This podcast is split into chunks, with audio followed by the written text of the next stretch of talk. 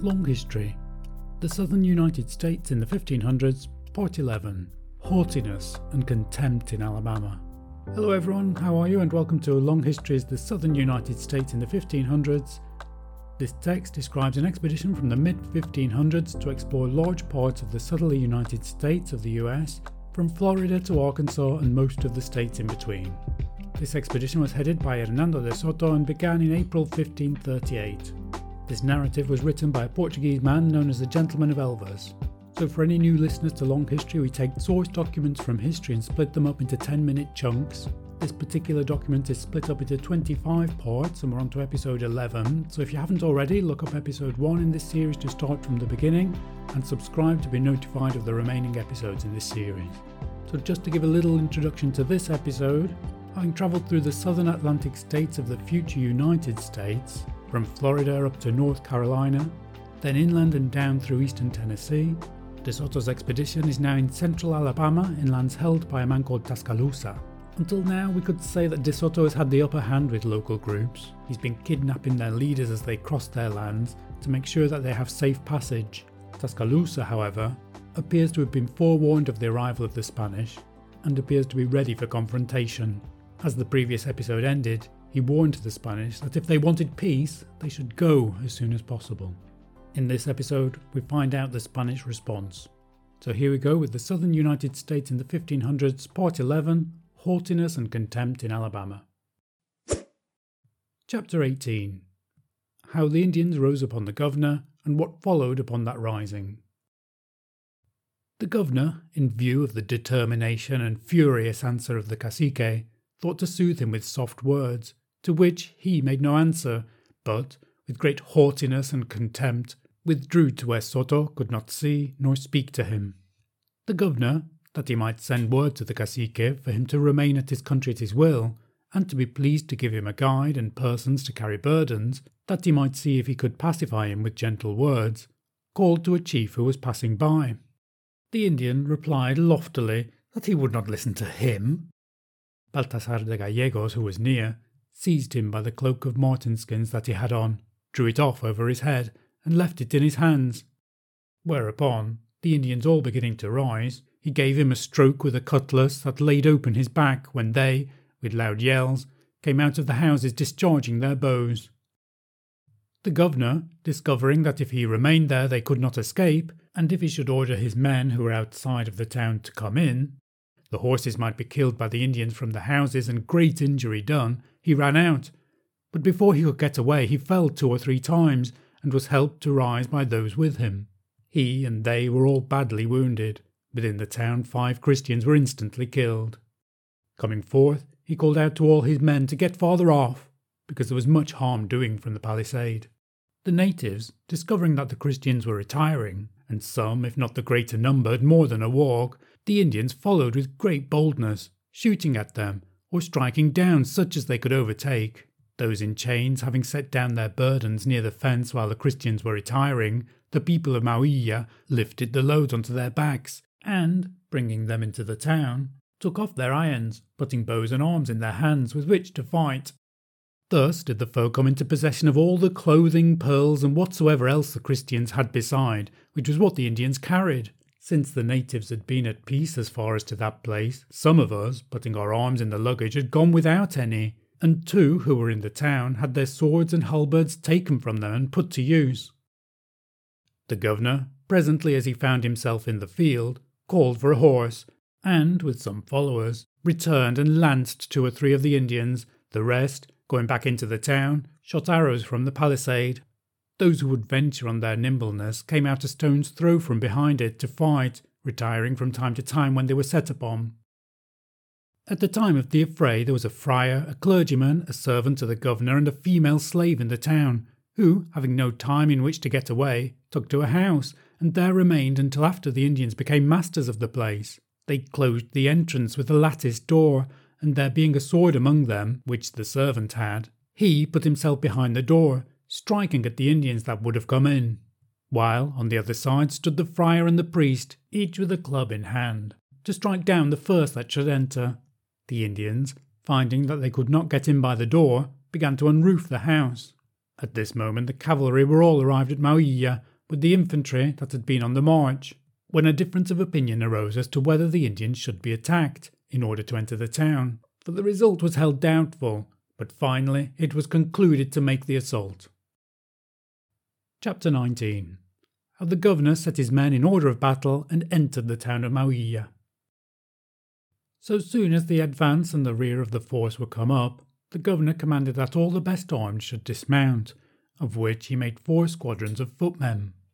The Indians, observing how he was going on arranging his men, urged the cacique to leave, telling him, as was afterwards made known by some women who were taken in the town, that as he was but one man and could fight but as one only, there being many chiefs present, very skilful and experienced in matters of war, any one of whom was able to command the rest, and as things in war were so subject to fortune that it was never certain which side would overcome the other, they wished him to put his person in safety, for if they should conclude their lives there, on which they had resolved rather than surrender, he would remain to govern the land.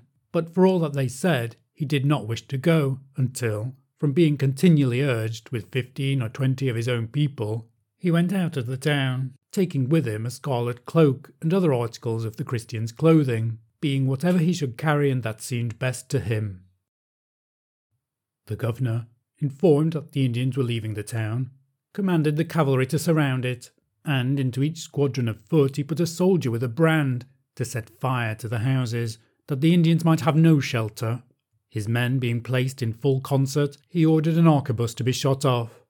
At the signal, the four squadrons, at their proper points, commenced a furious onset, and, both sides severely suffering, the Christians entered the town. The friar, the priest, and the rest who were with them in the house were all saved, though at the cost of the lives of two brave and very able men who went thither to their rescue. The Indians fought with so great spirit that they many times drove our people back out of the town. The struggle lasted so long that many Christians, weary and very thirsty, went to drink at a pond near by, tinged with the blood of the killed, and returned to the combat. The governor, witnessing this, with those who followed him in the returning charge of the footmen, entered the town on horseback, which gave opportunity to fire the dwellings. Then, breaking in upon the Indians and beating them down, they fled out of the place, the cavalry and infantry driving them back through the gates, where, losing the hope of escape, they fought valiantly, and the Christians, getting among them with cutlasses, they found themselves met on all sides by their strokes, when many, dashing headlong into the flaming houses, were smothered and, heaped one upon another, burned to death. They who perished there were in all two thousand five hundred, a few more or less.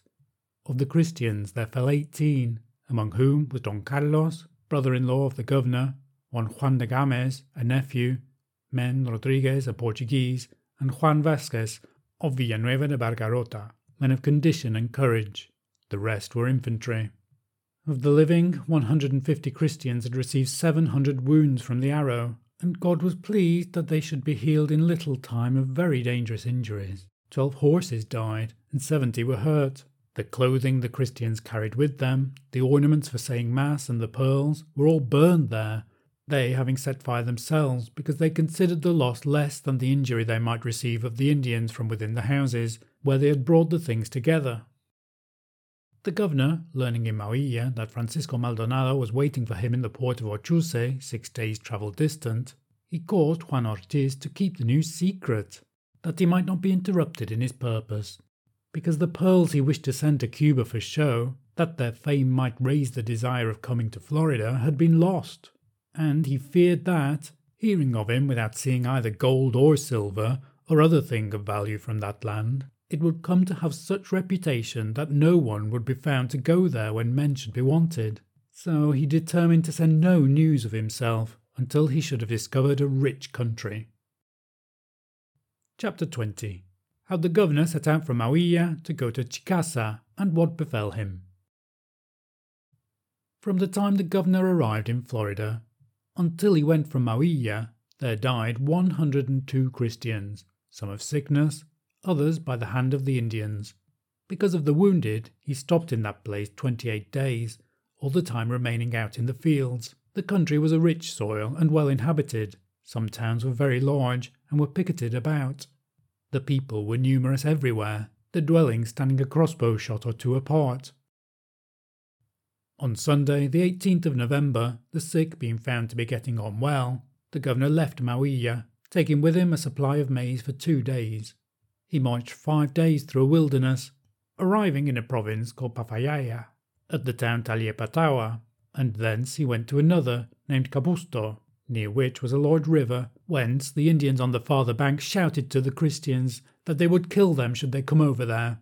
He ordered the building of a piragua within the town, that the natives might have no knowledge of it, which, being finished in four days and ready, he directed it to be taken on sleds half a league upstream, and in the morning thirty men entered it, well armed. The Indians, discovering what was going on, they who were nearest went to oppose the landing, and did the best they could. But, the Christians drawing near, and the piragua being about to reach the shore, they fled into some cane brakes. The men on horses went up the river to secure a landing place, to which the governor passed over with the others that remained. Some of the towns were well stored with maize and beans. Thence towards Chicasa, the governor marched five days through a desert, and arrived at a river on the farther side of which were Indians who wished to arrest his passage. In two days another piragua was made, and when ready he sent an Indian in it to the cacique to say that if he wished his friendship he should quietly wait for him. But they killed the messenger before his eyes, and with loud yells departed. He crossed the river the 17th of December and arrived the same day at Chicasa, a small town of 20 houses. There the people underwent severe cold, for it was already winter, and snow fell. The greater number were then lying in the fields, it being before they had time to put up habitations. The land was thickly inhabited, the people living about over it as they do in Mauilla, and as it was fertile, the greater part being under cultivation, there was plenty of maize. So much grain was brought together as was needed for getting through with the season. Some Indians were taken, among whom was one the cacique greatly esteemed. The governor sent an Indian to the cacique to say that he desired to see him and have his friendship. He came and offered him the services of his person, territories, and subjects. He said that he would cause two chiefs to visit him in peace. In a few days he returned with them, they bringing their Indians. They presented the governor 150 rabbits with clothing of the country, such as shawls and skins. The name of one of them was Alimamu, of the other, Nicolasa. Even though De Soto was told to go as quickly as possible if he wanted peace, the initial attack by the local people seems to take him by surprise. However, the Spanish respond by massacring the local people, even by this account, 2,500 people burning to death. Hernando de Soto's expedition began in Florida in May 1539. By the end of this episode, it was November 1840. In those 18 months, according to text in this episode, 102 expedition members have died. In this episode, in the meantime, De Soto makes a fateful decision which can easily go by unnoticed. As the pearls and the treasures that he's brought with him burn alongside the 2,500 Indians, De Soto is left with nothing to give a messenger.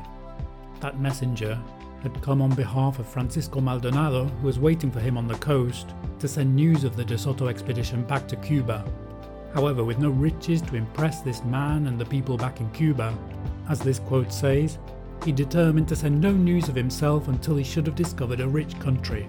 This is not the first time that De Soto has decided to continue on and look for a richer country, and as we have said previously, De Soto will pay dearly for this stubbornness.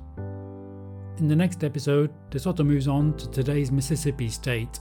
However, with news of this massacre preceding him, there are more skirmishes and battles ahead. Thank you for listening to the latest episode of Long History. Please give this episode a like if you've reached this point. Don't forget to subscribe to be informed of future episodes in this series. Thank you for listening and goodbye.